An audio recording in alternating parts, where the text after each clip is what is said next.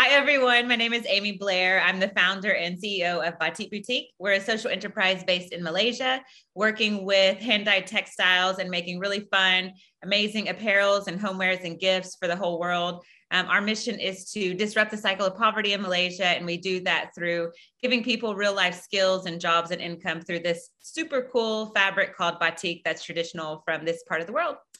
And I'm happy to be here today. Okay, so I am like literally picking off parts of the world, and I'm like, I love that you're in Malaysia. Score! This is fantastic. Yeah, like no one knows where that is anyway, just so you know. But well, you, that's you know, right. It's like, it is a shame because in the States, as we know, we have geography classes. We have them. Mm. And yet the second that someone walks out of geography classes, it's I mean, no one remembers. No one remembers at all. Yeah. So yeah, so we'll we'll get there. We'll get there. Um we've got a lot of states. Know, let's just talk, let's talk about that right now let's do a yeah. geography class for all the individuals that are listening right now to find out where is Malaysia. Um, and let's just talk about very short because I want to talk about who you are first. How did you get there? Yeah, that's a funny question, isn't it?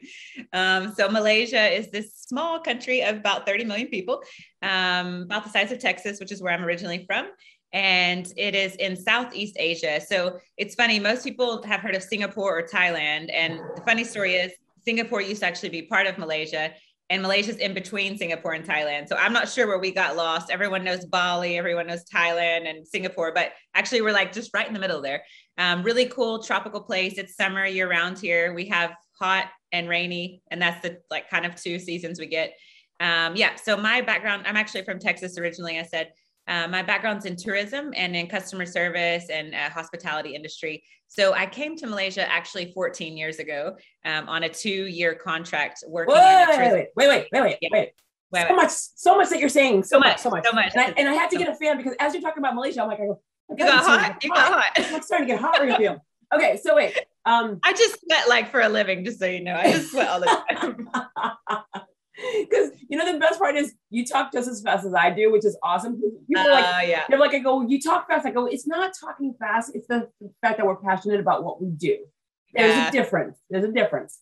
So um, rewind. So now we have a little bit okay. of taste of Malaysia, but let's talk about who Amy is first before, because there's like you have so much to unravel. Um, okay. You said you were from Texas. Um, talk about like when like I mean you're an entrepreneur.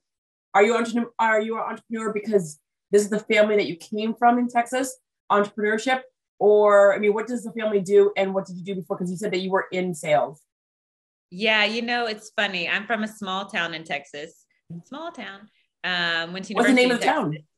Texarkana. It's on the border of Texas and Arkansas. Yeah, I went to Texas A&M University. Um, Love it. I went to University of Houston for a bit. Oh, nice. We're like neighbors. Yeah, yeah like Texas A&M parties were amazing. Yeah, yeah.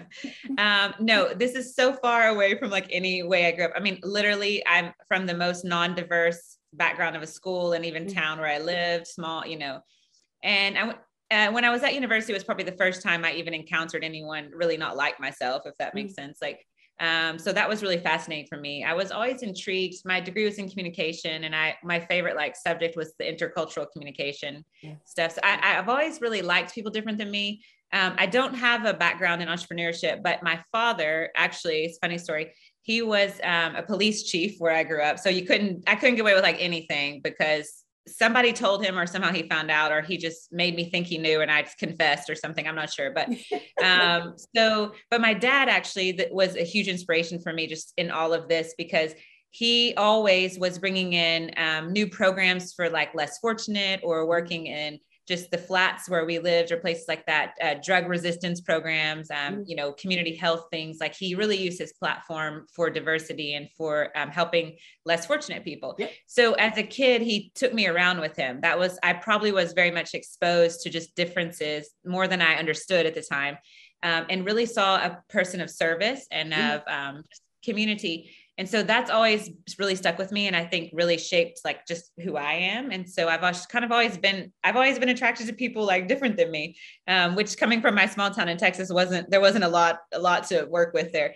Um, so in college i started traveling a bit um, in the summers right? So i would do like i would go teach english somewhere. I ended up in turkey which i didn't i was like i thought that was like the thing you ate at thanksgiving. I didn't realize it was again my geography there. I didn't actually know it was a country right but I think just through traveling and through my parents' influence of just um, kind of more nonprofit work, it really mm-hmm. shaped kind of what I wanted to be about and what I wanted to do.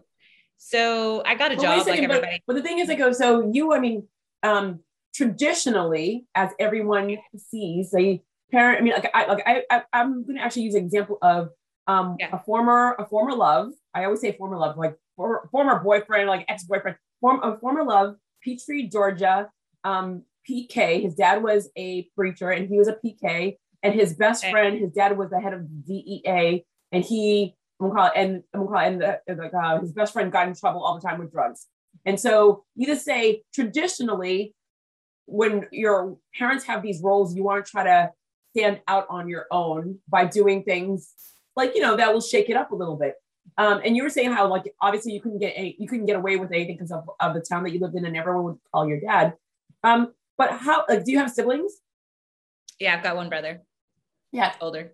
Traditionally, it's very hard to define who you are when you have a dad or a mom that have these roles. I go, and again, whether it's like a teacher, whether it's a PK, I mean, whether whether it's a preacher, whether it's a priest, there's all these like these uh, expectations of you, and you're like because of these expectations, and I'll even use the Disney kids where I'm expected to be a good kid, and I'm like, you know what? Let me shake it up by doing a movie or a Harry Potter, where like um, like, Harry Potter just did plays. So like all these expectations and all these thoughts that are people in people's heads, and now you decide to start traveling around the world. What were the yeah. thoughts of the exact like you can see it right now? Like I'm gonna go the people. So your parents are influencing you inside the house. People on the outside don't know that you're from a, a small town, tight knit what are people starting to say or think and how are they trying to get into your head influence you by like what are you doing traveling around all these different worlds where we have a beautiful community right here well, let me first say that I did plenty of things to try to rebel against all of the rules that were set before me. Okay, we won't talk about all of those because this is recorded for the internet. But um, I guess my rebellious ways later in life became a bit like, oh yeah like i'm from this place where everyone's the same like i just want to do something different. So probably that inspired me to travel really and i didn't travel to like normal places that's the next part of me right? i didn't i mean i'm talking about turkey malaysia like people are like i'm sorry where um, I've been to Iraq, I've been to Iran, I've been to Egypt, Cairo, you know, like just crazy places. And I haven't been to like some of the most normal places, like I don't know, Italy or something. so, Neither have I.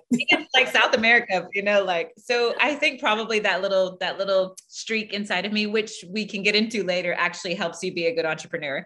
But mm-hmm. that streak, that little like difference of and that little like can't quite fit in the box or stay or want my lane wider or something, you know, like can't quite like like follow all the rules like yeah it super helps you in, in in running a business right but um yeah that's that's a lot of it is is come of that a bit rebellion so i i kind of went to see where's the furthest place i can go and what's the like most extreme thing i can do or something with my traveling and but I how did the community did... see you because i mean these are oh. individuals that you went to school with oh yeah yeah, yeah so yeah. how do your, your family time, your friends time, yeah there's like a well, well i mean i'm kind of known for these things. This is some of me. I've always been a person who, again, this is coming from my father as well, but I've always been a person who stands up for like the underdog and kind of who, if something's not right, like I'll voice out about like, hey, why, like I'll ask a question of why are we do this if, you know, so on some level, I think it doesn't surprise people because of just my demeanor. And I'm generally pretty friendly person who kind of makes friends along the way. So I mm-hmm. think that part didn't surprise them, but also,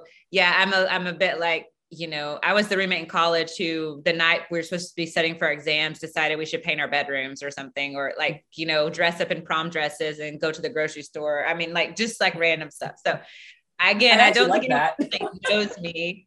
Someone who knows me like wouldn't totally be shocked by this. But yeah, I mean, it blew my little town away because uh I remember one time, I think I just all I did was like go teach English one summer in Turkey, right? Like this is not like a big thing. Like it's like a month of my life here, right? And I yeah, whatever. But this little small town like magazine at the time, I mean, this is, you know, I don't know, a long time ago. Um, they were like, they wanted to write an article about me. And I was like, wait, did no one leave? Like, am I the only person that ever left this place? So at some level it, it's like a little bit you're a bit weird and awkward and they don't know what to do with you. But mm-hmm. another level i think people in general like really it, honestly like we kind of admire people who just don't follow the status quo. Like if there's a reason i don't mean just be like random for no reason but so at some level i kind of became a little bit of a minor minor celebrity. Also because of my dad was also kind of a minor celebrity. So it was like you know his his like junior version kind of thing um yeah so i think in now they can't now the comments are funny like like one time i had a guy ask me at church i went to church with my parents and that was like a shocker after living in another country without churches like for two years and this they're doing the like stand up and greet and shake the hand thing, yeah, you know. Mm-hmm, yep. when we shook hands. Like pre-COVID, you used to touch people. I mean, you should like shake hands, right? Catholic, I know. Like, I mean, it's the whole entire like I yeah. kiss and the whole entire guy, thing. Yep.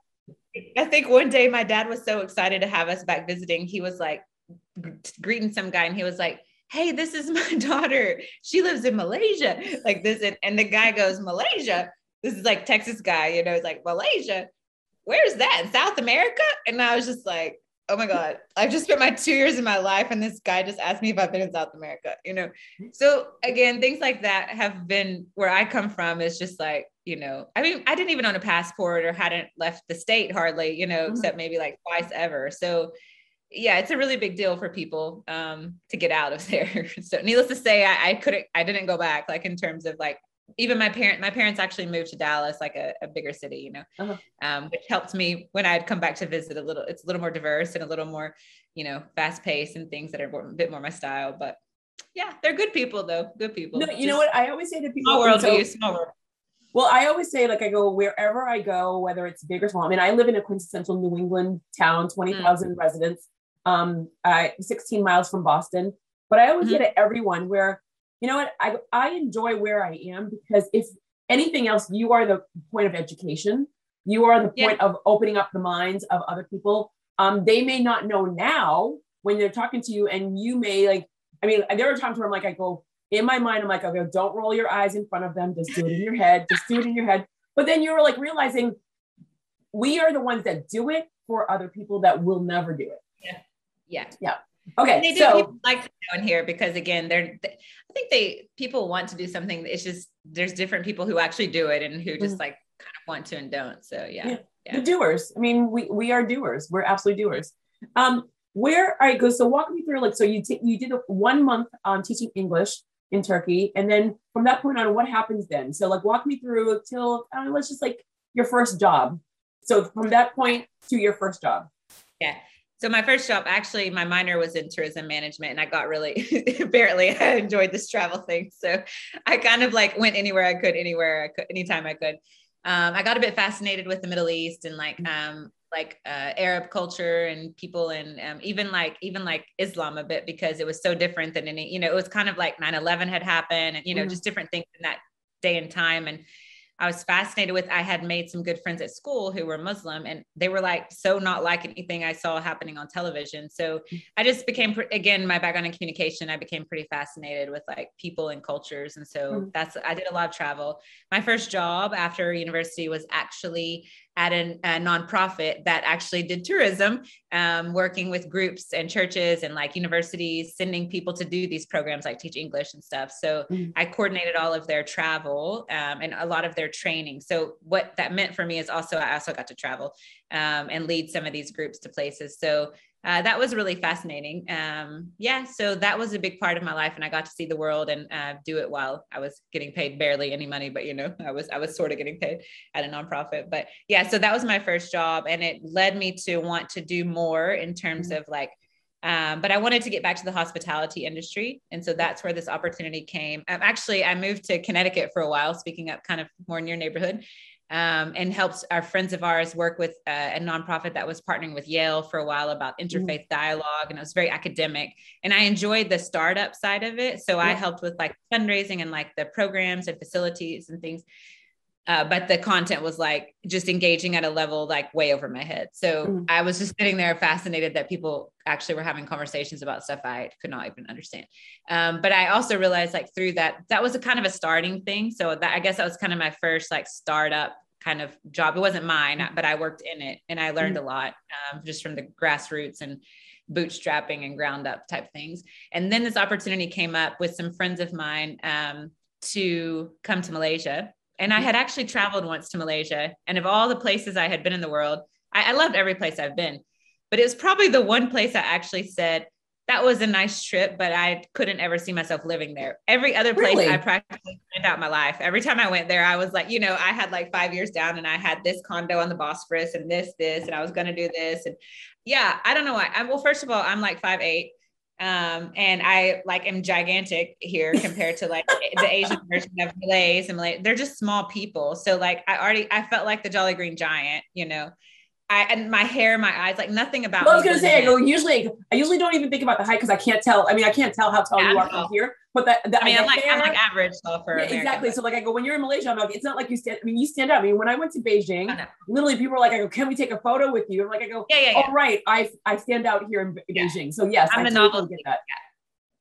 And I didn't like that. I didn't. So I liked the Middle East more when I could you know, kind of blend in. I could fit mm-hmm. more, you know, if I dress a certain way or something, like put some sunglasses on, no one kind of really can tell the difference. And, you know, but here is like, there's just no, there's nothing I can hide. I mean, like nothing.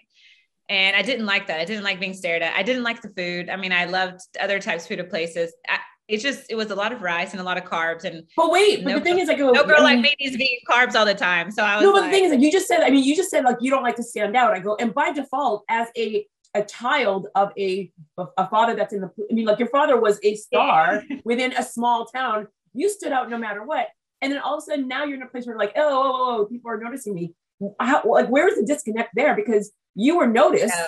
no matter what when you're growing up. totally extreme. I mean I like to stand out in like what I do. I think it was more like I physically didn't want to stand out. I never was a minority. I mean get this right? Mm-hmm. I'm a white girl from a upper class middle class town small town East Texas. Like yep I never knew what it was like, apart from being a woman. But even then, my father was very empowering to me. So he always told me I can do whatever I want. So I never, you know, I never really felt this thing that girls feel or that a minority race feels. I never felt any of that really. Right. Yep. So now all of a sudden, I'm like thrust into this world where like everybody stares at me and like, I don't like what they're staring at and like their comments. And I was trying to learn language and I could start understanding. And I was just yep. like, and, and generally speaking, I'm from the South where everyone mm-hmm. compliments everyone about everything, whether they mean it or not girl. I like that. Where'd you get it? Your hair, this, you know, like we just tell each other all these nice Everyone says good morning. Everyone's like making, yeah, I mean, like, yes, exactly. Like, that that's the biggest thing where it's like, I go, I always know when someone's like, someone sees me, they're like, I go, I, I did a speaking engagement a few weeks back and wow, a young lady, so like, I go, I go, hello, ma'am. Yes, ma'am. I'm like, you're from the South. And she's like, how do you know? I'm like, I go, we don't say that up here. Mean, look, we just, we don't greet people that way. Yes. Like, exactly. I go, so it is really interesting that you were like, oh my God, what is happening here? Yeah. And I never had, I mean, just different ways. And sometimes it's like I was a celebrity because I was different. But other times I've been majorly discriminated against because I'm mm-hmm. different. So that's all of that. It was more extreme. So I, I, I, I like attention. I mean, I like attention. I'm generally like, like in a group of people, like I'll end up being the one that's like the, I mean, this is just me, you know, like, but, but this is like another level. This was like, it was too extreme because mm-hmm. it was either like, all negative attention or completely positive. So I had just gotten married and my husband and I moved to Malaysia together and yep. he, he lives in Afghanistan before we got married. If that tells you anything about this combo we've got going on. Um, so we're just a little bit out there. Um, and so here we are now in Malaysia. And so like, we'd only been married, like not even two years when we got here. And like, we're not planning to start a family yet because we just moved across the world and sold yeah. all of our belongings and said goodbye to everything. So like, I wasn't trying to also like get a baby at the same time. Right. And so, so here we are. And like everybody we would meet, people would come to us and be like, Oh, how long have you been married? And we're like, Oh, we're like newlyweds thinking like, Oh, a year and a half or so. And they'd be like, What's wrong? We're like, With what? Like, we didn't even know what they meant, you know? And they're like, Why, why are you not pregnant? Yeah. Like, oh, oh, there's like a like there's a whole re- there's a whole plan with why I'm not pregnant, you know. And there then that even they just couldn't understand like why would you do that, you know? And and there's this whole in this culture, there's this whole um, like it's a bit like prove your fertility straight yeah. away. You mm-hmm. can, you need to get pregnant now. Like you get married and you just try to get pregnant right away. You can stop after that. It's not like you need to keep going. It's just like you just need to prove that it all works, and then people will back off you. You get one, you can wait like four more years, no big deal. But you don't get one in that literally your first year, and it's the so so people would come give my husband like special coffee at their oh. house, oh. and we like it supposedly had like you know vitamins or something in it or they would ask me if i was okay but it's this weird talk that like we just didn't do that where i come from like you don't ask those questions or like so you're, so you're learning about so so you're there i'm so sorry to interrupt so you're in there and you are now learning about i mean so you decide to leave um you're like again you're newlyweds you're in a new culture. So there was a little thing about something that you missed out. So you are there because friends asked you to come, or so yeah. I'm I'm so missing we, that little beat yeah. where we like we went so quickly. Yeah, yeah. Sorry, they're working for a company, and we had this opportunity to explore. Um, it was like reviewing for hotels and resorts and facilities. Okay. And they had this, uh, they were working mostly in Central and South America, like villas, beach resorts, like more five star level. Yeah. Well, they had this clientele coming from the UK they they knew Americans wouldn't travel this far for to book with them, but they had these um, these British like clients coming from there that they thought maybe as opposed to go to Central South America, they could also go to Asia. Yep. So th- they picked a tropical place and based in Malaysia. That's how Malaysia came up um, because it has good international airports and things. And you could go to Bali and Phuket and all these cool places yep. that have villas and more of the you know. And so they wanted some uh, someone to come out there to do research to see if it's a viable market um, to try to market their uh, products and, and villas and hotels in this region and which ones. And so we would have to review, we would have to go. This is the other side of my life now. Okay. I'm like the Jolly Green Giant who's like, why are you not pregnant? And you're so huge to like, I'm reviewing five star resorts like at the Bulgari where the Prince of Saudi Arabia is visiting in Bali. I mean, I mm. can't explain this stuff, you know? Um, so that's what I did. I got paid to tell five star resorts what was wrong with them. which, which, you know what, which is in true reality, that's not a bad gig not a bad. Which is about the opposite of my life right now. I'm just gonna tell you. so, so how did I go? So how did we get to where we are right now? Um, so I mean, well, that know, was 14 years ago. Where do you want me to start? well, you know, no, like, well, I there's there's two two things. I go. So number one is how did you meet your spouse? Because now you are are you meeting in the states in Texas in your town? Are you meeting in Dallas? Where did you guys meet? And also, yeah. how did you get to the point where you're doing? I mean, are you guys doing business together? and then we could start talking about the business. Okay. So we he this is funny. He's actually from a small town called Tyler, which is like three hours away from Texarkana, but it's a very similar small town thing. Mm-hmm. We actually went to the same university, but it's huge. So we didn't even know each other there because it's just huge. And he's yep. a few years older than me. He's an engineer. Um, he so we we have very similar upbringings. Our families both live in the same city now. It's just funny, right? So you would think that like, you know, we would have met there, but we actually it's too big. People people just don't realize how big Texas is. So so we had to go to New England. I can get yeah. in my car and I can drive two hours, and I've gone through New Hampshire, Rhode Island, call it Connecticut. Still in Texas. I go where for you guys? Like I go. I mean, and I mean, and I was just like again recently in California where I was through the Big Sur eight hours, and I'm like, why am I still in the Big Sur? So in Texas, I remember the same thing from Houston driving to Florida. Everyone's like, how long is that going to take? I go a long time, a long, oh, long time. So, so although it's big, doesn't mean that you're going to ever see someone that you would ever. No. I mean, like, yeah. No. Uh, so yeah, so we met in Turkey. Um, okay. on a, we were both traveling. So he worked. Wait, wait you met in Turkey? Yeah, on one of the trips. So we both ended up on the same trip to Turkey, teaching English there. Um, nice. and yeah, and he was working at the time. I was still in university. He was working as an engineer and just took time, like a holiday kind of thing, mm-hmm. to go there. He actually ended up in Afghanistan after that. I, apparently I was so uh, so amazing to him. He left the country and decided to go to Afghanistan of all places. Um, but he was working on um, holiday or for work. No, he lived there for two years um, okay. before we like we were just friends. But um, he was working as an engineer, but also doing working with an NGO there and, and actually a local NGO doing mm-hmm. like really cool projects like um, clean water campaigns, having Taliban turn in their weapons to get business loans, like uh, oh, he nice. lived with Afghan. He learned Dari, which is the local language. Like he lived very, very local. I mean, he was a single guy. He had a friend with him. Two of them did it. Um, and he had the greatest experience in the world of it. Meanwhile, I was like, you know, gallivanting all over the, the Middle East and the world on the other side, doing all this traveling.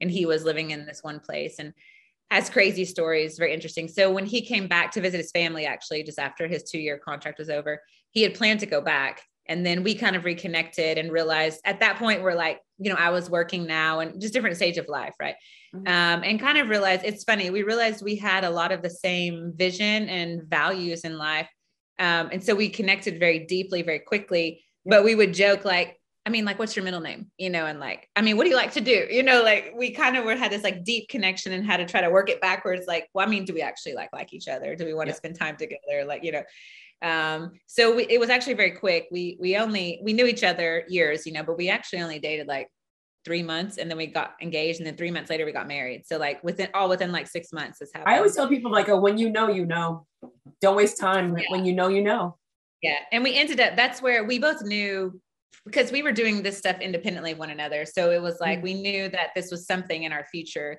And I think we wanted to try to live abroad maybe before kids was kind of the idea, you know I mean? Like get this thing out and then come settle down like you're supposed to do, I guess. Uh, so that was a long time ago. Here we are. Um, so now so you're we, here in Malaysia. Yeah, so we got in Malaysia actually with my job, and then he decided to do an MBA because okay. again, this was only a two-year gig as well, right? So in that time, he could do his MBA. I did the travel. Um, my first child, I have three kids. My first child was born um, during that first two years. Thank God I, that coffee must have worked or something, but I had to prove it. I had to prove that I could do this too. Oh, and you should see when they see like, you know, a Caucasian woman pregnant in this place that you just like, I think they didn't think we knew how to do this or how to make a baby or something. The, the stares you would get would just be like, yeah, we did this too, you know?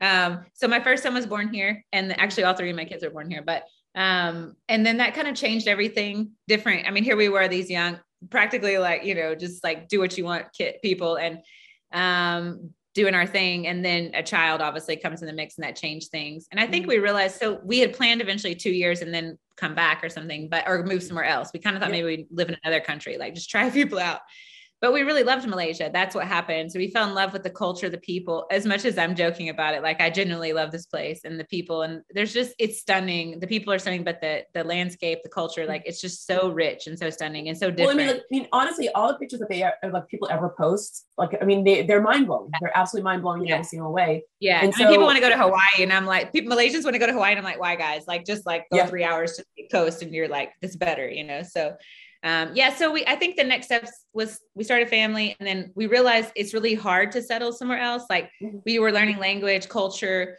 you know, just lively, like where to buy things, what to cook, what to eat, how to make friends, relationships, like all the stuff you take for granted when it's your natural culture or if yes. you've like never moved anywhere, but also doing it in other languages and far away from family and stuff. So I think we realized how difficult it was to really settle in a place. And we mm-hmm. had like good friends and felt like somewhat fit. And so now had this new baby, you know, and we were kind of like, I, I just don't have it in me right now in the midst of this new life change also to like up and do this again for fun, like go some other country, like what for?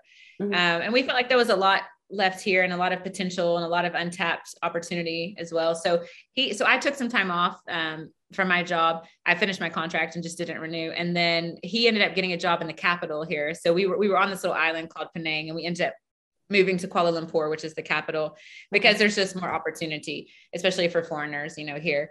And he started consulting and like had different projects, and we kind of just like he kind of just went from one thing to the next. He got a couple local partners. And so it was really him doing things. And this is where I was staying home. I had another child in the midst of this. So there are two boys that are two years apart. And so I was just kind of doing the like toddler life mommy thing. Yep. Um, but I, I'm not a person who can like, I'm just not like, I can't just do that. Like I'm, I, I mean, people who can actually, I super respect because I'm just like, I cannot like, um, I need something else at the same time. So I would bake. I mean, I needed anything, you know, some outlet, like especially creativity, I realized. So in this time, I met these ladies. This is now mm-hmm. where Batik Boutique, my company, comes in. Yep. So in this time, I met these ladies who lived at the low cost, like government housing, like the flats, the ghetto over here, right? And they, one of them wanted some work. And I'm like, I don't, it's very normal to have people like cook and clean and stuff for you in this part of the world. But I was doing the stay at home mom thing and I had left a job. So for me, I was also like, no, no, that's like what I do now. Like, this is my only identity is to do this, you know? So you cannot do this. Um, so then I decided, okay, well, you could babysit because I need a break and I need to get some coffee and go to the gym or something. Um, and anyways, I asked this lady, her name's Anna, um, and I asked her, could she teach me language? It's called Bahasa. Could she teach me the local language? Yeah. And like, and she's not a teacher. I mean, she's just like a lady from the flats, right? Yeah. And I said, that's actually better. Just talk to me. Let me record things, ask you questions, write things. So that's where when I began to un- deeper understand the language, and understand her story well we became really good friends my kids you know call her auntie and like you know she was there and we were just talking all the time and her story went that she was a single mom um, who uh, has just been trying to make ends meet raising kids by herself struggled because she couldn't find a job that like gave her the hours that she needed to work to also take care of kids because yeah. her education level was like you know, it was like the level where she could work like at a grocery store, speed mm-hmm. mart, a factory. And those are very, and like retail, they're very long hours, right? So, how do you have, if you're the only person caring for your kids and you can't afford childcare, like how do you work like mm-hmm. these long hour jobs that you're qualified for? when really you also need to be there, you know, hours for your kids as well. So she was a bit stuck. Then she didn't have transportation. Then there was no local transportation that far out. And it was just kind of like this. And so we began dialoguing, but she wanted to work and and needed to, but it just was a challenge to figure out how to do all that. Yep. So I think that's where I connected with her as a mother, first of all, because I was a new mom and like now I'm home with these little people all the time. And but I knew for the first time really what it meant to like literally have your heart like out on little people, you know, walking around. And I so and because we became friends, the main thing I understood, like we look so different, we eat so different, we speak so different, you know, like there's if you put us beside each other, these people are never going to be friends, right? But actually we're like super close and what I realized through all of this, and this ties back into just my upbringing and my exposure to, you know, even my degree and different things. End of the day, people are people. I mean, that's the thing, right? Women 100%. are women, mothers are mothers. So there's nothing else. She doesn't want anything less for her children than I want for mine. Mm-hmm. Okay. You know the difference? Where she was born. Yep. Only thing different to me is what I was born into. And that's not a choice that I made, right? Mm-hmm. It's not a choice she made. And so that that key, this goes back to this like injustice thing in me, right? Where I'm like, that key about look, oh my God, we're actually like the same, but we just got born into something different, which gave us different opportunities along the way. And like that's the difference. And so I kind of made this commitment at the time, like, okay, forever, however long I'm here in this place, which again I thought wasn't going to be very long, but here I am. was uh, was as long as I'm here, then then I want to do something like to give other women an opportunity to like have opportunity. I mean, that's all it is. It's create opportunity for people. You can't change someone's life. That that's they do that themselves, right?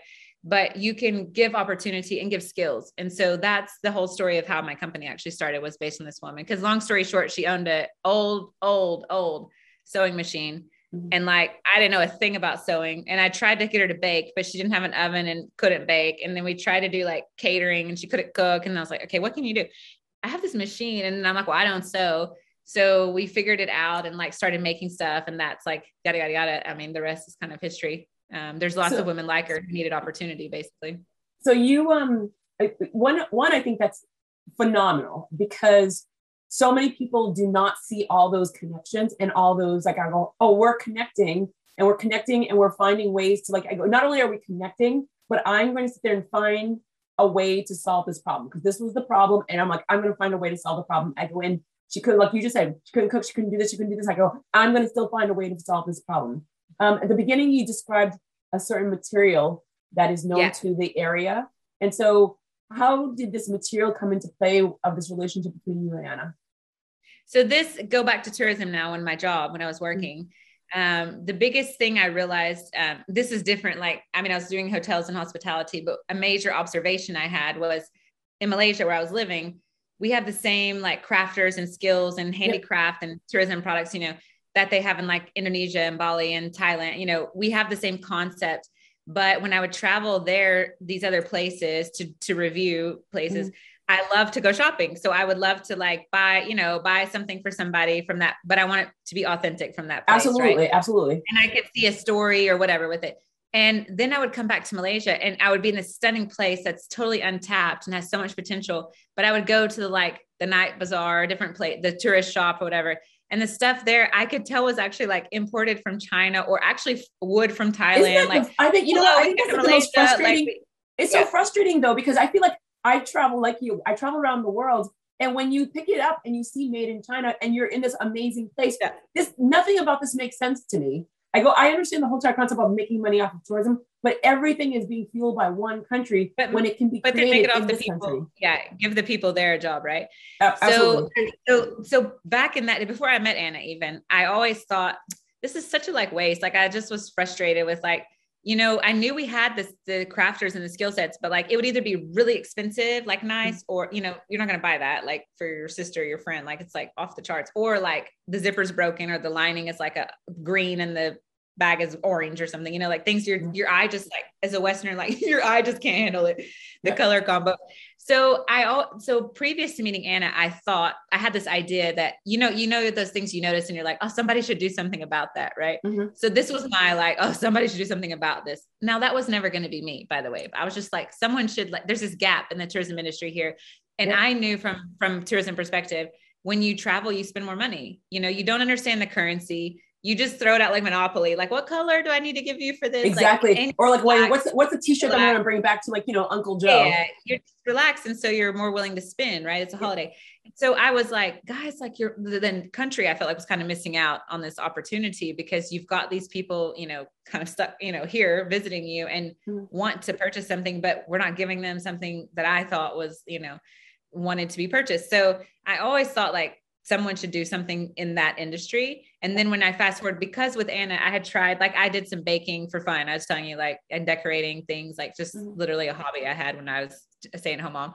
Um, and so I, I tried to get her to bake and like that didn't work. And then she was doing some cooking for us. And my husband, who's like super easy to please with food, kind of came to me one day and was like, Amy, it's all like brown sauce. Everything's brown. It's like a red or a brown, like a same, like every, like, cause she, it's fine. Like, because she like do something else, you know, he was mm-hmm. just kind of like, can we get some variety?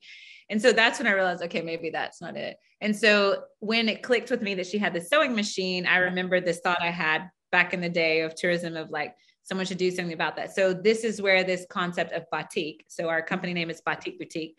Yeah. Um, but batik is actually a famous textile from this region of the world. Started in Indonesia, it's been in Malaysia, and it's this hand printed fabric um, that you use a hot wax. So it's like it's like if you touch a candle and you like put on your fingers and it gets cold.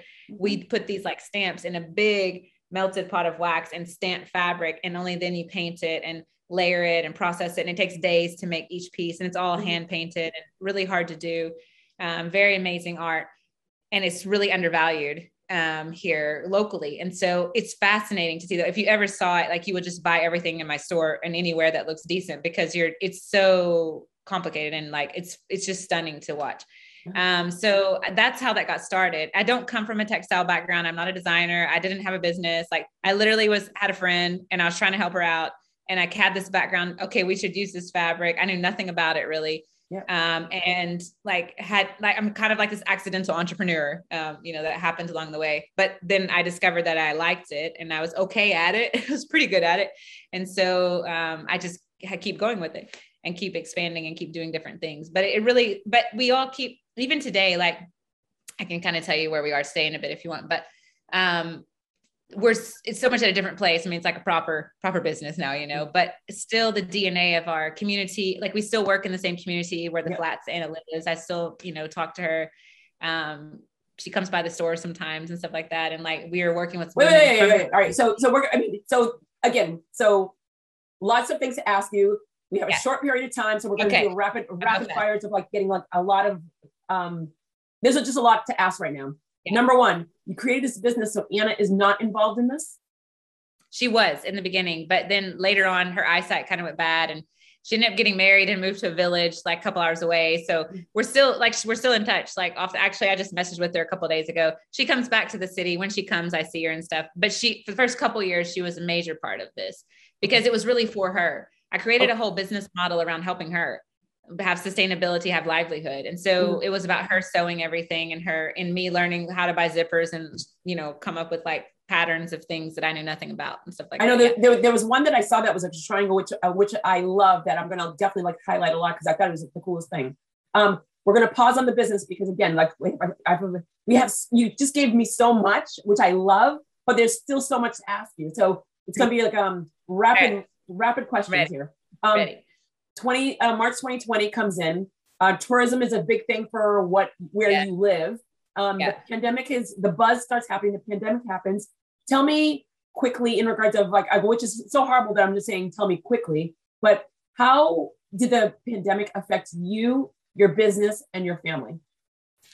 Wow, I'm not sure I can rapid fire this one. But I, I know. I mean, it's like I go. It's like it's one of those so, moments where I'm like I go. It's such a we had, it's, it's such a big thing, especially because Malaysia and Bali are known for tourism. Yeah. And my a lot of my retail customers were coming from tourism TripAdvisor, those kind of things, and everything shut. So the government gave us 24 hour notice that all businesses closed. So I had 24 hours to to to close three two outlets at the time. I have three now, but two outlets. All my my like staff in my office, none of who had ever worked from home, like ever, didn't even own computers. So we were literally not even sitting just laptops. We are sitting like PCs home with people. we were just like 24 hour notice. That's all we got. Uh, my kids had to go to e-school. I have three kids in junior high, elementary, and preschool. I got all the grade levels right now. Um, needing to go to e-school. We just got this rescue puppy. So we had this like dumb dog all of a sudden in the midst of us.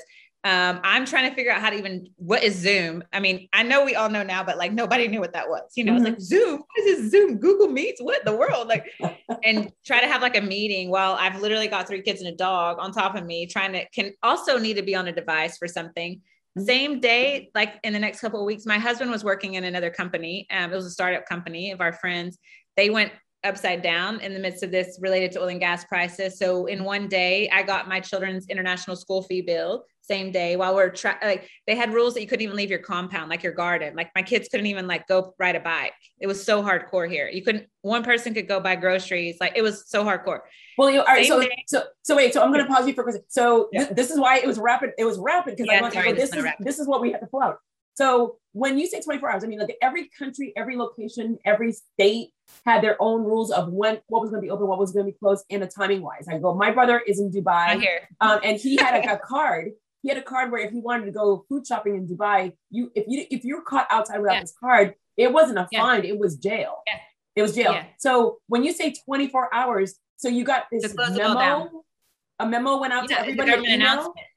announcement. Government announcement okay. from the prime minister shut it down it's all shutting down you're on everybody's on the home everybody's home like we're in a red zone and funny part is at the time we had like less than 100 cases in the entire country so i was watching the news what's the population thousands a day and i'm like why and everybody's living their life and i'm like we're literally in prison and we have 100 cases a day yeah what, what, what's, what's the population what's the population in malaysia 30 million 30, 30 million. million and you had 100 so 100 cases. is nothing and we went in this lockdown my hu- mm. oh wait, so let me tell you. In the same day after all the kids, the dog, the business, and all, my husband lost his job. Oh, like effects immediately.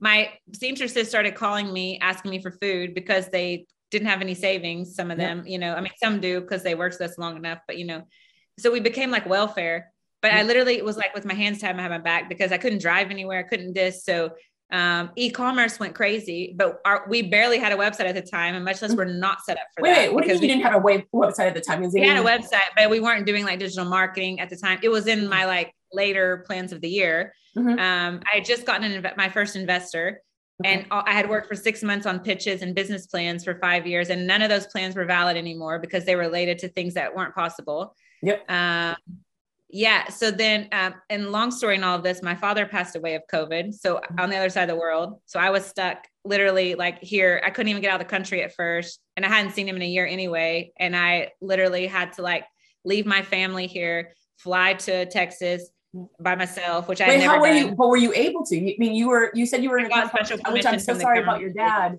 But I mean, I got special permission from the government to leave because of death. Okay. Yeah. So I flew into an ice storm in Texas, first one they had like my whole life, basically. Uh, I mean, it, it's like on, on, on, on, on. Um, and in Malaysia, this whole thing has like we just now, three weeks ago, just now have like reopened our boutiques and all. Okay. So the loss, the loss that I've been through personally and in my business for the past 18 months is like unspeakable um, in so many ways. You know, loss of revenue, loss of my husband's job, loss of my father, loss of my kids' education and kind of childhood. And it's not, it's not been everybody has loss of we all mm. have had loss.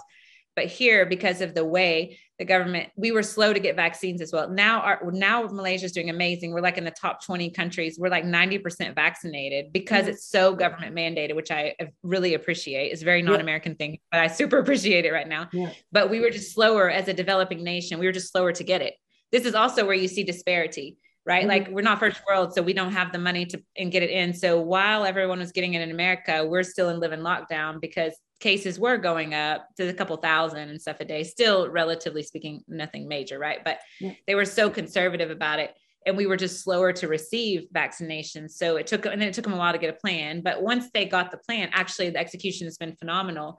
And yeah. now we're like, now I'm super glad to be here, but it's been longer. So while you guys have had lots of, oh, you know, y'all had like the hundred days or whatever, you had to wear a mask, like, well, we've been wearing, like you're forced to wear masks. It's not a question. Like yeah. you don't question it, you do it. And, you know, and we've all been living in lockdown for eight, for almost 18 months. And so that's affected so much affected my children mental health it's affected just so many things right? Then loss added to it and all. Then my business loss i have overhead i have three outlets and i have five rentals i pay and artisans who come from poor you know backgrounds. So how do you pivot during this?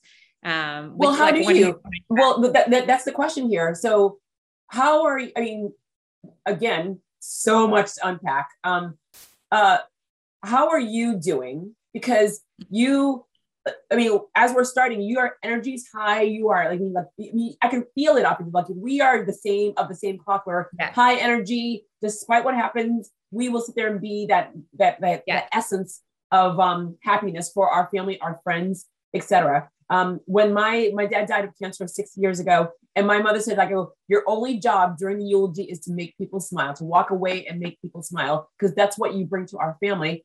You, I can hear it from you from everything that you've said and like literally, I can hear it from you. But how are you dealing with all of this? Because you just unloaded so much information. yeah. Like literally, I go, we were talking, and I go, and I didn't even see this one coming. Where the in the last three minutes, you just unloaded so much information that I'm like, how are you breathing right now?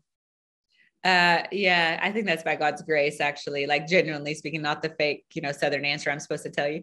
Um, so yeah, I think all of this for me personally has taught me. Um, I'm a high capacity, high performer, like things a certain way, you know, person. Mm-hmm. Generally, can do a lot on my own, and yeah. this has like just pulled the rug out from under all of that for a long time. Not just like a little bit, you know, like like literally like pulled it out, and I'm like flat on my back half the time. Yeah. So, I think uh, community helps. Um, giving myself permission to be where I am um, helps.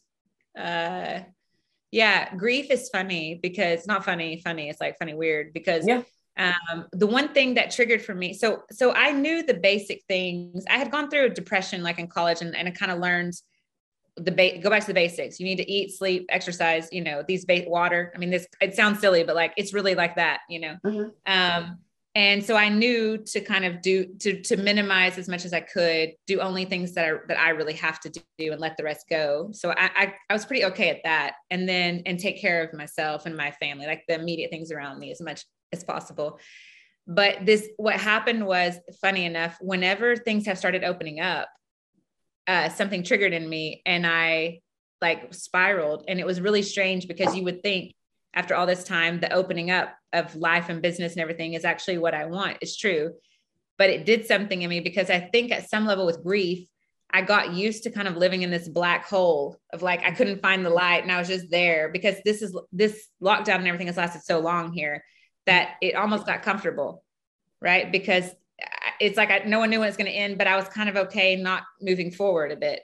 So when things have started opening, that's where grief has actually surprised me and shocked me a bit because uh, it's affected me like like it's shocked me how it's been negative on me, like to um, to go this. So that's it's like a new thing I'm processing still. Like I'm I'm still processing with like, okay, well, life has to life is moving forward now. It is going on. So I'm not quite the same as mm-hmm. I was then. So how does this new version of me? I'm still kind of learning her really.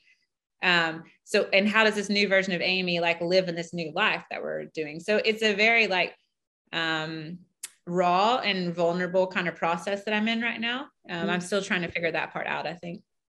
Um, I went on. Um, I went to one of my interns' weddings um, in in California. Um, same with like in New England, we've been very, very. I mean, Massachusetts is super strict, super strict. Um, I live like I, as I mentioned, I live in a quintessential small town on the coast. So it's like if you're inside the town, everyone knows we were in our bubbles. If you walked yeah. out, you told people you stayed in your house, you didn't go anywhere. We were very, very honest and very, very true to true to everyone. Boston and surrounding towns were like, the numbers were really high in regards to COVID. But then, I mean, we are at 80% fully vaccinated. I think we're no 80, 85% fully vaccinated in Massachusetts.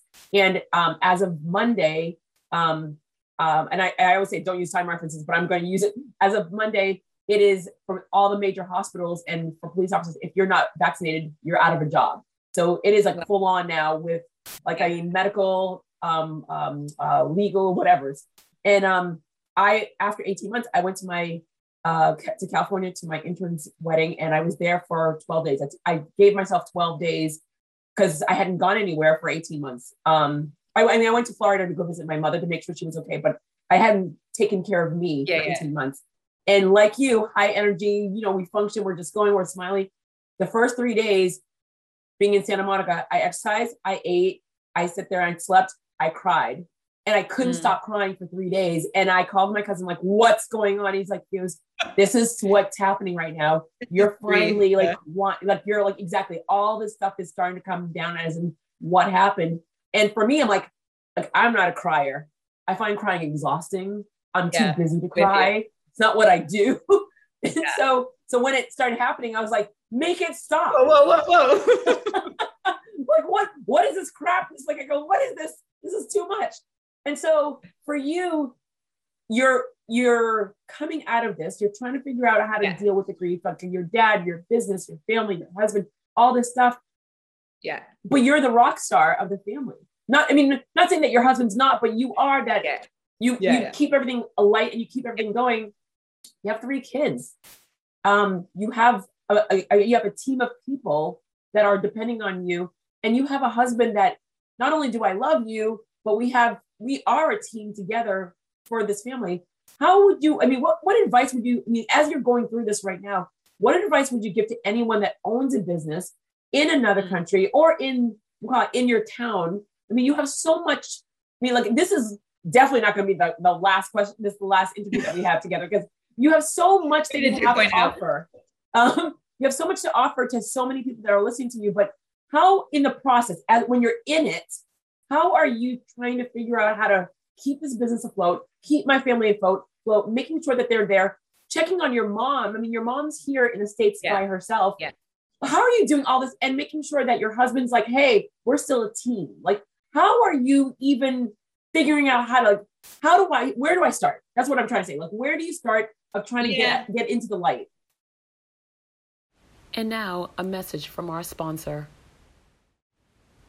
Since 2017, the Foundation for Business Equity has existed to support Black and Latinx led companies in reaching their full potential by providing access to critical growth tools that include expanded networks, capital, and markets. To learn more about the Foundation for Business Equity, FBE, visit fbequity.org.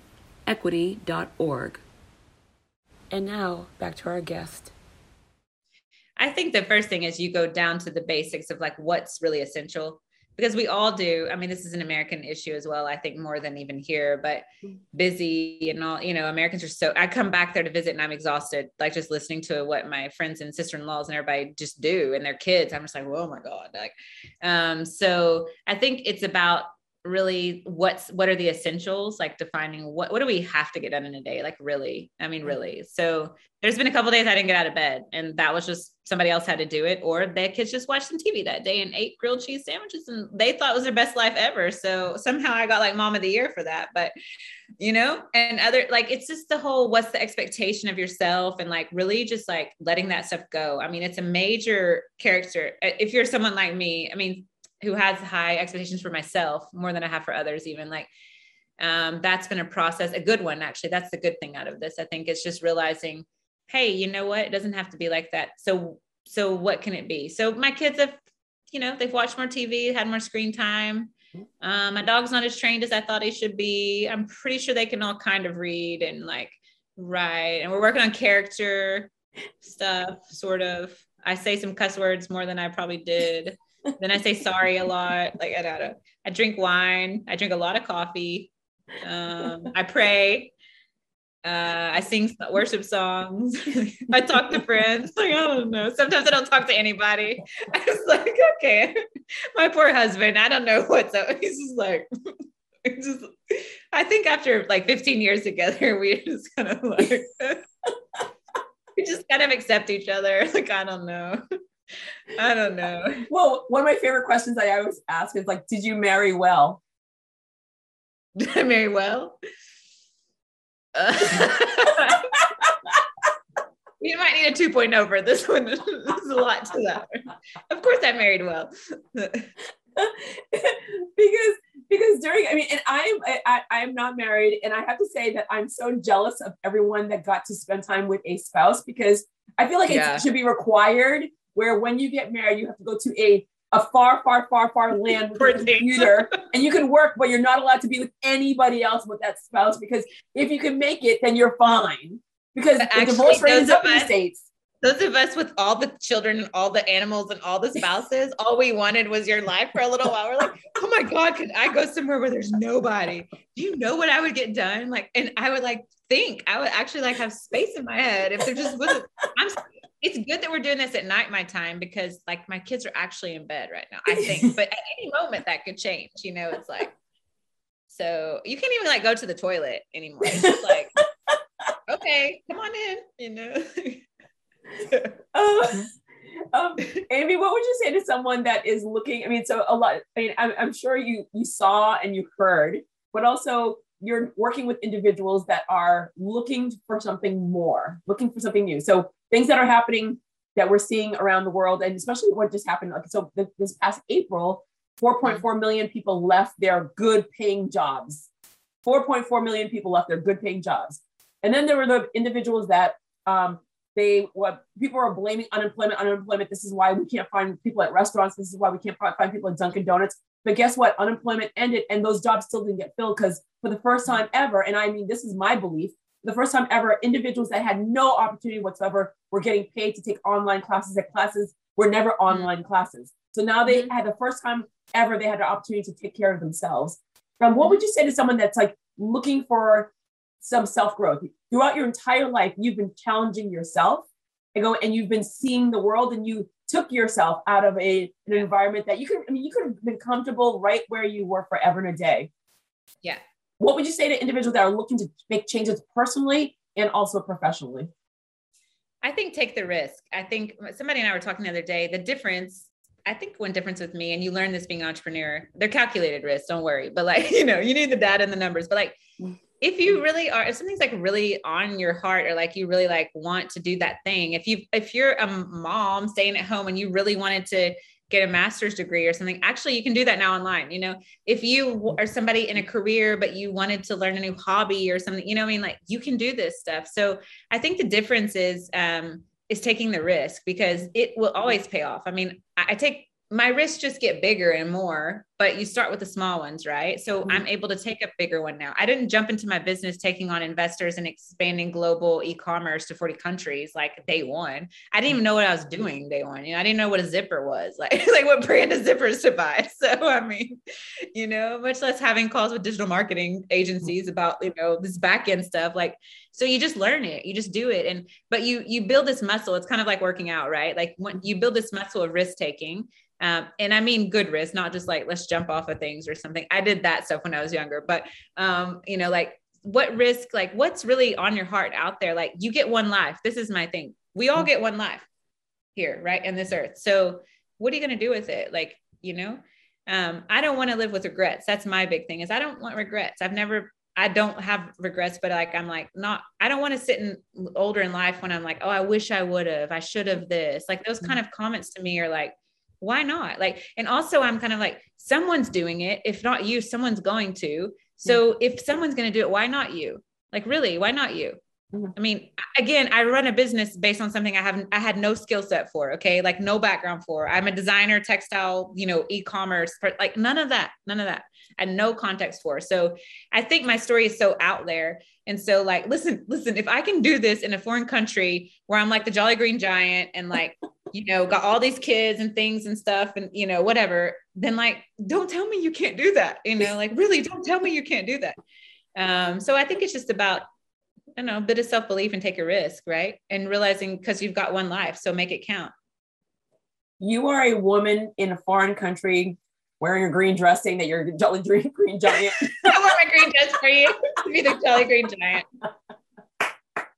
Um, I go, well, all right, so you're a woman in a foreign country um, building a business that you are a, like you're learning about the textiles, but you also have to learn about the business aspect.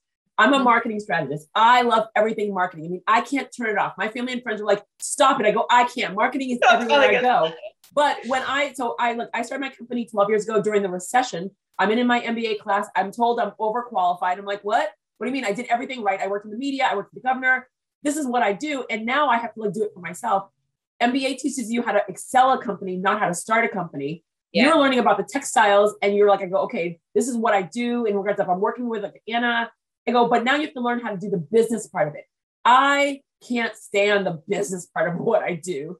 I love what I do. So how did you learn that? Because that is like by far one of the biggest barriers where I'm a, I do, like there's a, a product, there's a skill, but now I have to learn the finance, the operations, the hiring. You have three brick and mortars and two that you had, and then you added one during the pandemic. So yeah, how did you like I which I love that. I I think that is badass in every single way because this is when I get so excited when people are building when they realize there's opportunity. So you saw the opportunity, but you're still having to learn the business aspect of this. And yeah. you're not just selling, you're selling in 40 countries, did you say, or 44? Yeah, in our e-commerce, we ship to 40 countries so far. 40, yeah. 40 countries. So you, how are you learning all this stuff? Like how how are you learning it? Who's helping you? Um, what advice would you give in regards of like go getting to the point where you like it a lot more versus I detest the business aspect of it because mm-hmm. I think mm. that's one of the biggest barriers. People are great at what they do, skill sets, product development, but they despise the business, the other end of it. Um, mm-hmm. And then they walk away or they fail at it because they're not asking for help. And they're like, I go, this is where like I'm done, I'm hands up. What, where were you in regards of learning and how did you get, get past the barriers of like, I don't know how to do this. This is over my head. Yeah. So I had a, um, I mean, everything was just grassroots learn as you go, fly by the seat of your pants, fake it till you make it kind of American thing we do. So I did a lot of that. But eventually, eventually that also like, you know, that catches up with you soon, right? So, oh, I actually don't know this. Um, my husband has an MBA, so he was working another job, and at the time, I would just like ask him questions at night, like, "What about this? What about this? What about this?" You know, mm-hmm. give me like, give me like lay term, like layman terms, like just break down all those complicated things and just like profit loss, what I need to do, you know, like numbers, like help. So he helped me structure things a lot. Um, he's always been very supportive on that end for me. Um, he now works in our company, um, but other times he has off and on different times over the years but right now he is. And so he's heading up business development and leads the finance team which thank god i don't i just like sign off that they can pay the bills and i like hope the money's there kind of thing like thank you. But still you ha- I, I actually do more than that but um, i try not to. Um, but you i think you have to know certain levels of everything if you're going to run a business. You need to understand it conceptually. You can't be ignorant and naive about things if it's yours because you're responsible end of the day as ceo mm-hmm. or founder or whatever but you need to get people around you. So I there was a government program that came out here as well that was really helpful. I don't know, 6 or 7 years ago. We got a, a, small grant from the Malaysian government and it was this concept of social enterprise. And that was really my first exposure to terminology around what I was already doing. And so this program we did with them really helped me like get the, oh i'm doing this that's called this? Oh okay you know like um, get my terminology and things around it. And then i've had coaches um, i am a big fan of coaching and mentoring. Like i have a mentor in turkey to this day who's an american running a tourism business there that husband and wife work together so they mentor me in different things. Um, i've got coaches now as investors, um, a, a, group of coaching teams that are Malaysians that give me a different local kind of perspective on things. I've always reached out. I've, I keep relationships as much as possible with living so far, but I just always agree, believe in like the pay it forward thing as well. So I try to also, you know, help when I can and and and ask when I need help. And so I think being a learner, that's my point. You've got to be a learner. You've got to constantly be learning. Like constantly like you never finish right? So mm. um, and i hire people who are learners. I don't need the highest skilled person. I need someone with a good attitude who wants to learn. I much rather have that than the best skilled person with bad attitude and thinks they know it all. Um, so that's just kind of my culture i built in my company was we're always learning. We tell every week what did you learn last week? You have to it could be like i made a new recipe. It doesn't have to be about work per se but we always share what did you learn. Like that's just a huge part of the culture i think you have to create if you want mm. to keep moving forward. So i think that's the biggest part. Surround yourself with people better than you ask for help be a learner constantly be learning um, mm. and that's but to me that's fun. So you, you have to enjoy. I like to learn. So um, i don't you know there's certain topics i wish i didn't need to know about but most most of them i enjoy learning something new um, as well. So i think that's a big part of it. You are in malaysia. You are a woman, you are American. Um, you are like the, the, epitome of America in most people's eyes are Texas. I mean, people see like I go, I go to countries, they're like, I go, what kind of gun do you own? I go, I don't own a gun. They're like, I go, but everyone, the Western, I go, it's not all like that. So like Texas, New York, California, it's like whenever. I go overseas, they they only know those three locations, which is really, really funny. Um, I'm first generation born in America. Um, my culture is very, very important. So whenever you hear the word Haiti, everyone's like, they meet me, they're like, oh, you're from Haiti. I'm like, yeah, so not all Haiti is like, oh, it's so yeah, yeah, yeah. like, well, it's like how big is I go, it's the size of like New England, like from like, you know, from Maine to Florida. They're like, no. I'm like, I go, it's actually bigger than that, but I'm just gonna give you some context. it's gonna make um, you feel better. yeah, I know exactly. Like, like I'm just trying to educate you. They're like, oh my god, the earthquake. I go, did it affect your family? I'm like, it's bigger than that. So just yes, I'm trying to educate you as you go.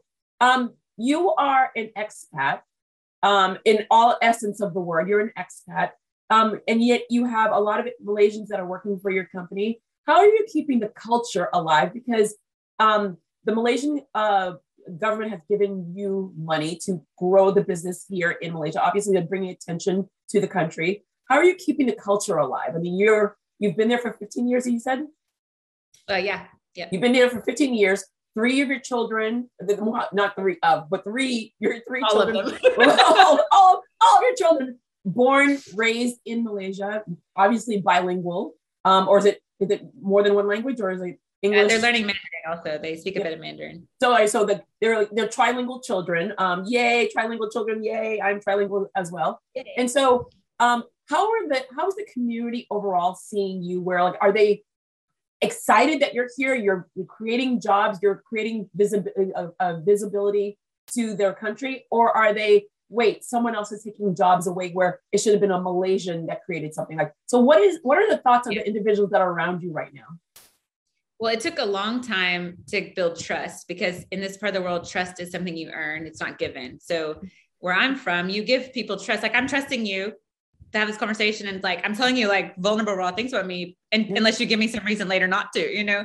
So we tend to extend our trust openly freely and less and then it can back up. Like if someone takes advantage of that right we back it up. That's kind of how we operate. It's completely opposite of that here. And I and that's been that's really hard for me as an american because i'm also an open person. So when i came here it's every emotion and every feeling is closed and your cards are really tight to your chest and only when you've been friends or know someone for a long time and have proven to them does it start slowly opening themselves but definitely trust mm-hmm. so when i wanted to then be a foreigner working here in a craft industry that's already like um, a minority and you know villages and different you know even like small town like cultures and all trying to convince the people there in my broken language here um, that I was there to actually help them. Like they just had also been taken advantage of, especially by foreigners in, in different industries like oil and gas. I mean, they've come in and taken their their treasures, if you will. Yeah. So their culture, their their resources and all, and exploited them and like made money off of them. So that's all they know. And they've seen Hollywood. That that's literally the only context. So you've either got exploitation or like Hollywood. And I'm mm-hmm. kind of like neither of those. So um it took them a long time to really believe me and it took a lot of consistency on my part of proof to like keep giving work keep hiring people keep not asking for something back keep being honest yeah. keep not taking advantage of keep paying fairly like years before they actually like trusted me. So now i'm 10 years into my business and i work with 200 artisans across malaysia who mm-hmm. most of whom i'm known obviously jolly green giant ladies coming here she is. But but I'm more respected because I've proven. So it was essential for me. While I wanted, I set up this company to do good and to help communities, right? Like, but it's almost like even if I hadn't have done it, that like that was my intention first, and then to put a business model around it. But had I come in the opposite and had a business idea, and I think I still would have needed to also be doing good because I am this foreigner who is working with a very national like heritage craft that's part of their culture. It's not just like I found a cool product and shipped it out, you know. Um, so the only so generally speaking, a lot of Malaysians tell me thank you. It's really sweet. Like the ones who get it, like customers and people will just say like, "Oh, thanks Amy for doing this. Like it's so great." The one comment I get consistently though for years, this is a funny one. There's this they'll say rugila, which in Malay means it's a waste like why? And to my face, this is that thing. I'm like, don't say that. Don't say that. but now I'm used to it. Cause I'm like, okay, I know what you're gonna say. Um, they literally say th- this is the one comment that that's a funny one. They're like, oh, it's such a waste that it took that it took a foreigner to like to like revive our craft, like for mm-hmm. them, not to just export it and get international exposure, but literally for them to appreciate their own thing. And they're like, uh, it's like too bad it took a like they, you know, it's too bad it took a foreigner to do that, not our own people. It should be us.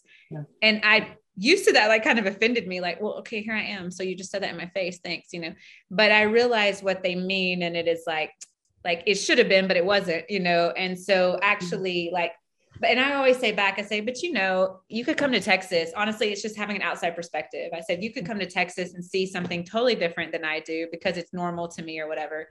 And you might appreciate it and see an opportunity that I wouldn't see because I've just been in it my whole life, you know, or whatever. Mm-hmm. So yeah, but that is the one. It's like, oh, it's such a waste that it took a for- that it took a foreigner, and I'm like, such a waste, right? Like it's such a waste. well, you know what? it, it, it's it's so interesting that you say that because in Haiti, I mean, like I, I mean, like I haven't been to Haiti. Like right now, they're having tons of kidnappings. Yeah. I mean, I'm I I can't go to Haiti right now. Um, well, pandemic and kidnapping. It's just either way, I can't go right now.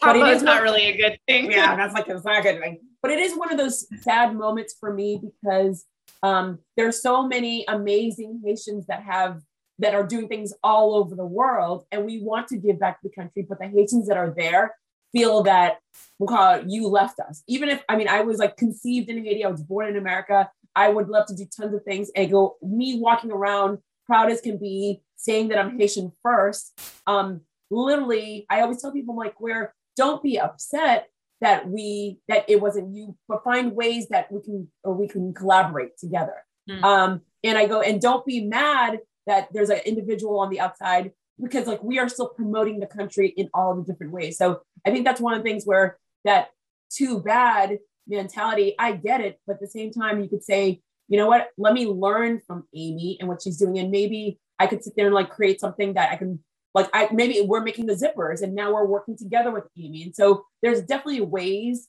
where they can collaborate once they get out of that mindset. And I've seen mindset change because you have to understand this is a decade for me now into this, mm-hmm. right?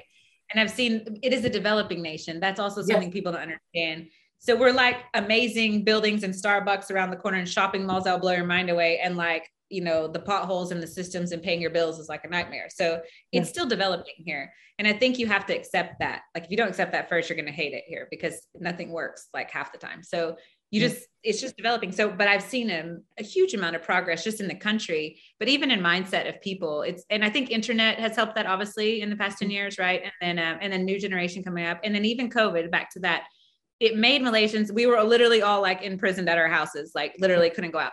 So all you had was the internet. And so that's where e-commerce came in. So we mm-hmm. progressed probably as a country as a developing nation 10 years in like a year because of how because of the demand now. And the yeah. only way to buy your groceries for the first time ever was actually online. And we never we didn't have online platforms like one or two apps even set up. So everybody made an app and everybody you know and so innovation has come and uh, development and things have come really fast now. And definitely i mean even from covid but even there was progress happening then. So i think now the mindset of people is much different. Like they okay they also generally more appreciate what we're doing. And and actually right now, 70% of my online orders coming from within come from Malaysia. So they're from Malaysians now, which is cool. See, that is that is another huge thing because most people that are in the country that are creating don't buy yeah. in the country, they buy outside. And so the pride in the product is it, that's huge. Well, because we pivoted, this was my pivot in COVID. We were making PPE gear for hospitals when we couldn't do other stuff. We got a corporate sponsor. That was my big pivot to keep people employed, not for profit per se, but to just keep people going mm-hmm. um, was and to contribute to what was going on in, in the nation. And so that got a lot of good press for us. I didn't do it for that reason, but it happened to get a lot of good press for us. Yep. Then when when face masks started being required and reusable ones and all, we did a ton of research. We had some of our masks uh, certified in the UK for filtration yep. and everything, certain designs and all, following the Ministry of Health guidelines in Malaysia. And that's what triggered Malaysians to start buying it because before they saw us as this like expat thing or foreigner mm-hmm. or tourist kind of thing. And now it's like, oh, we all were buying things and our e-commerce got set up and we were doing the face mask. So now we keep designing, we look at data now to make our decisions, right? So we look at who is hitting the website, men, women, what age, from where, you know, what do they want to buy? So mm-hmm. we start designing products and things. And and what's cool to me in this one year, like since last April, so maybe a year and a half, that's really our only e-commerce growth really you know we have that long of mass and um, we've hit really solid we're growing and we're we're um, like focused on singapore as well now and eventually we'll get to the us i mean we get orders but like we're not running ads and stuff there yet but now in singapore and it's a lot of malaysians now buying because maybe they first got the mask from us but then they also added that skirt or that painting kit or the bag you know and then gave it to their friend or then word of mouth and reviews and sent this here and there. So that's been really fun part to watch and, and hard work also. You'll, you understand that. Um, but yeah, so it is cool to see for me to see Malaysians who laughed at me at first, you know, my neighbors laughed at me when I made homewares out of this fabric because they were like, we just wear this at home, Amy. It's like a, like a nightgown thing. Why are you putting it on a placemat? You know? And now they're like, my homewares are one of our top selling products globally you know, and they're buying it now. And it's just funny because I'm like, really? Because you made fun of me 10 years ago. Um, but it's it's really cool to see the progression, I think, as a country, yeah, you know, develops as well. I, I think that um um I, am very sad because like I am this we have to wrap up, but I mean, it, I mean, again, every single part of this conversation, you're like, you gave me so much that I'm like, oh, Amy, you're my new best friend in Malaysia. I'm so excited. your Malaysian best friend, sure. I go, I love it. Well, it was like, I go, I have my best friend, uh, Melissa, in Australia. Everyone's like, I go, your best friend. I go, how many best friends do you have? I go, every country, different best friend. I go, Melissa and I, like back in the day, day, day, where I was like you, I just gallivanted. I just like, I go, I watch Facts of Life. And I'm like, I go, oh, they're in Australia. I want to go to Australia go and there. watch a symphony in, in, the, in the in the opera house. And my mom's like, okay. And I did. I went and I lived in Australia for a year. And I go, I was, and Melissa and I were dating twins, fraternal twins. And we got rid of the oh. twins and we've stayed best friends for like, for, I know, for eons. So random ways that you have best friends. But Melissa and I, every two, every other month, we sit and hop on Zoom and we're like, just catch up because it's like we never didn't see each other. So it works out really well. So Amy, there you go. Just want you to know. I'll be your Malaysian best friend. You, I, you I know. I'm like a weather. Sometimes recorded, sometimes not recorded. It doesn't. It doesn't matter. I know as we over overlap on each other. All right. So, um, I, I this does this this has to come to an end, which is very very sad for me. But this is again not the last time we're going to talk.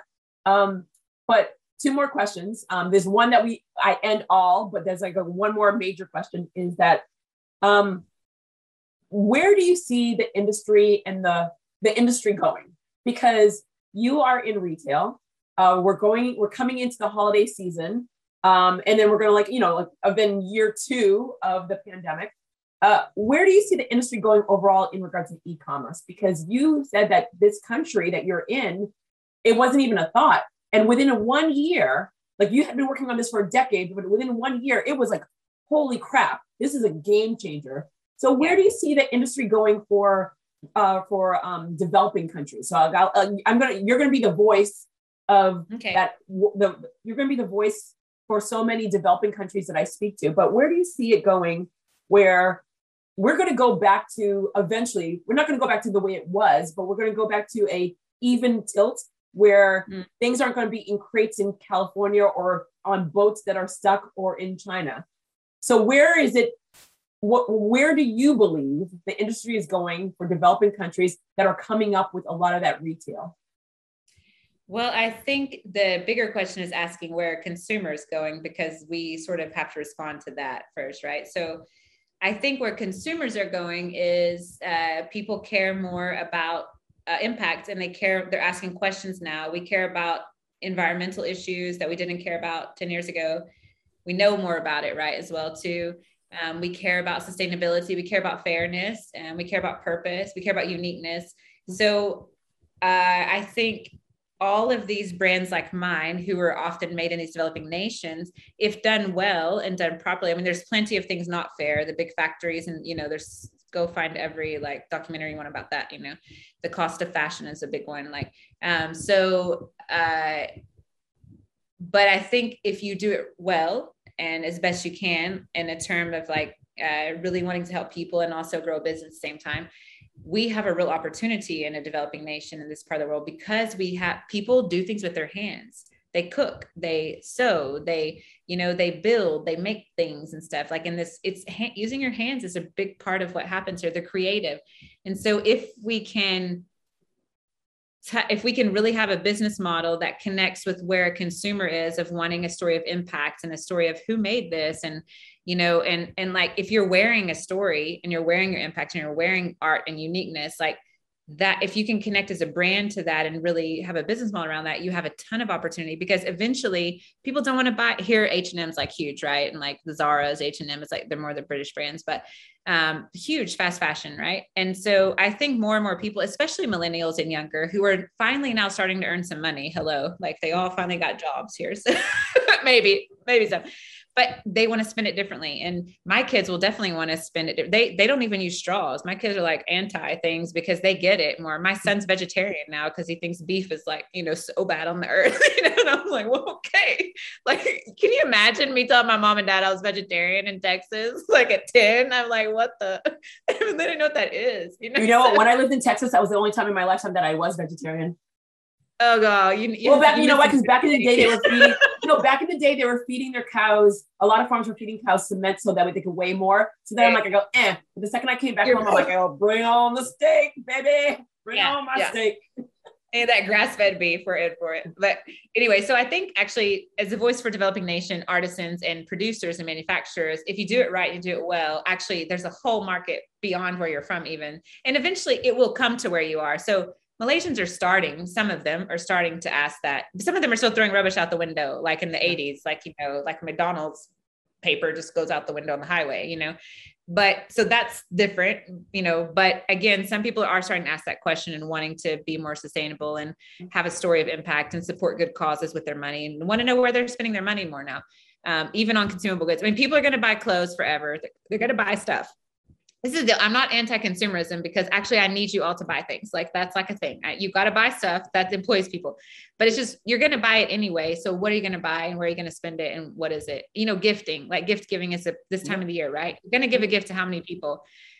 So why not give them a story that's actually impactful and that actually did some good and it's pretty and nice. I mean, it's should be pretty and nice and good quality. If it's not, that's another. I mean, we will never compromise on our quality. Like, ask anybody on my team, our QC is like off the charts because mm-hmm. I think we have to even do better because we're doing it for a good cause. So there's a stigma around a handicraft. I'm like, we're not selling a handicraft. We're selling sustainable fashion that was artisan made um, and hand painted.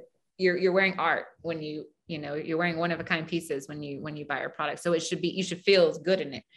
Um yeah. So i think keep developing keep practicing excellence and mm-hmm. there is a huge market out there. You just got to connect with it. And we're still constantly i mean my biggest issue you'll know this from marketing side is still how do we're living this incredible story of impact and it's like amazing but we're still really lacking in communicating it. Like we're doing it. It's still how to get it out there you know, well, to help you on the website, stuff like you, that. Like, you're doing it right now. I mean, like you taking that time. That's I mean, why I'm on your podcast. well, say, you could, yeah, you could be. I mean, you could be asleep right now. You could be like, I go, my kids are asleep. I go, I could just sit there like go to bed early today. I go, I have a lot yeah. of my But just you communicating and taking the time because I mean, and this is one of the reasons why I started the podcast was I mean because I mean I I mean I lost all my business at the beginning because no I mean I was traveling I mean like I my role is to travel and go to other, other locations and help with marketing and do speeches and do workshops but I go, I got to sit there and share your stories.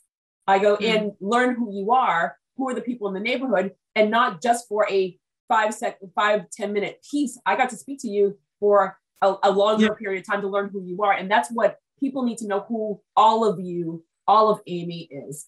Um, so so I, I, I appreciate you just giving me the time, which I really, really love. Okay, so here's that final question. No matter how many times I talk to you, this is the final question that I will always ask you.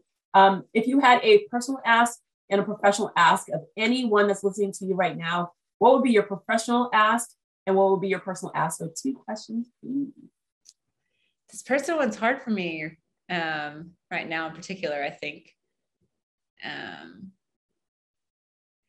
professionally would be to buy our products. Like we actually ship globally and we offer it, get this, we actually give you free shipping and it's like DHL Express or, you know, FedEx or like it's real shipping um, like it's going to get to you in a week or less for free if you buy a hundred dollars or more. And it costs me about 25 bucks to ship that order and we eat it for you because we want you to buy our products.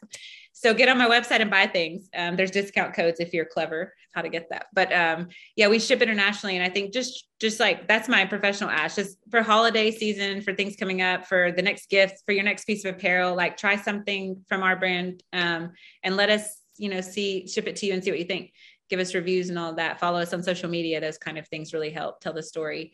Personally, I don't know. This is like hard for me. Um, I mean, can I just ask anybody to take a risk today? Like, just take a risk. Like, whatever that thing is, like, just look at me. I can do it. And so can you. It's not like it's complicated and you don't ever want to know the end before you start because you'll never do it if you know all the things you have to go through. But just take the first step. I think like that that would make me feel really good and make my dad feel really good. I think who I lost this year to say like take the risk and do something that counts. I love both those answers. I go um um, I personally am going to go on the website and buy because I always say that um, I don't want to just have you on to speak. I mean, this is again, this is my give back to the world where I want to have as many um, entrepreneurs from all over the world talking. I mean, you are now our 23rd country, yay, that we've had on, which I'm very, very excited about. Um, and so cool. hopefully I'll have other, other people from Malaysia on on the podcast, but also just the fact that um, you are providing such knowledge without you even realizing that. You're providing comfort to individuals. There are a lot of people that own their own businesses. There are a lot of people that have lost their businesses. There are a lot of people that have lost loved ones during this pandemic. Um, and they just think that like I, I'm going to end. And then they're watching you and thinking, holy crap, like look at Aiko with everything that she has going on. And she is still smiling. She's still laughing. She's still like, go a badass. You're a badass. And I go, I think that's one of the things where I enjoy learning about you and finding you. And when you guys say yes to me, I always say, I go, I am not Oprah. I go, but I go, I love just like laughing and smiling and learning and asking questions because that's what I can do. Um, this is like, I was that kid where when I was younger, my parents were like, she's going to get kidnapped because I would just wander and just talk to everybody. I go, and no I stranger. Do, I mean, as an adult, I still do that where I'm like, I go, I just, you have so much. And I'm like, I go, and there's something about you that like, I go, that I gravitate towards. And so thank you, thank you, thank you for staying up. Um, thank you for doing what you do. Thank you for fueling a freaking community that you're like, I go, I, I came to visit here. I don't like the food. I am out. And you're like, okay, well, 15 okay, years later, out is not, I'm not really out. Um, but I thank you so much for, as a first generation kid, thank you very much for doing what you do because whenever I meet anyone in any country and they say, like, I go, I saw someone I go, and this is what I'm doing.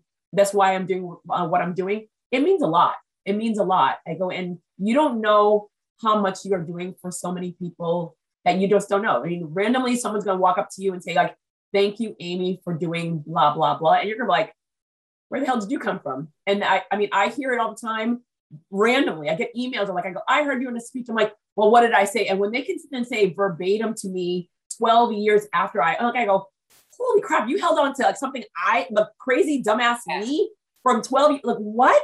So I am so thankful that you exist. I am thankful for your parents. I'm thankful for your brother. I'm thankful for your experiences. Um, thank you for being here. Thank you for like just working your ass off despite every single obstacle and everything that's happening in your life. And and even those days that you don't want to get out of bed, but when you do, thank you. Well, thanks for having me. This was like a pleasure. And I, I love the opportunity to share the story and don't get a, a lot of opportunities like in the state side of it. So, uh, you know, it's my home turf over there. So I appreciate just the opportunity and you're really fun to talk to also. I, you know, I'm a crazy lady. I'm a crazy lady. um, but again, from crazy um, lady to another, I like it. uh, until next time, my friend. Um, and um, yeah, just keep on, keep on. And I can't wait to like literally get online and buy one of your one of your items. I don't know what I'm going to buy yet, but I'm like, I go, I can't wait. Thank you. Thank you.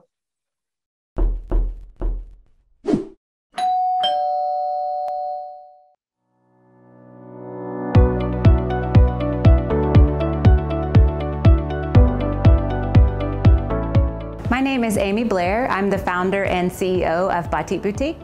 And Batik Boutique is a social enterprise based in Malaysia, partnering with artisans all over the country and women from marginalized communities.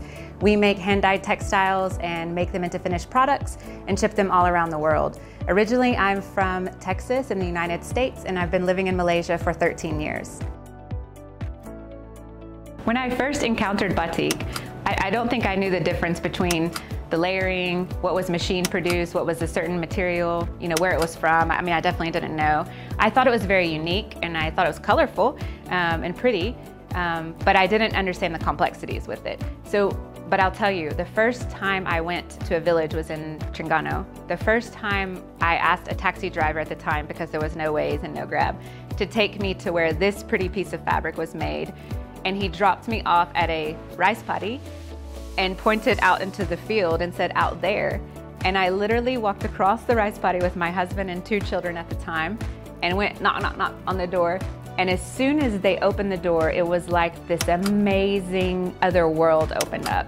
And I saw these people, these men from villages, just like, you know, blocking away and sweating. And I saw these women just painting.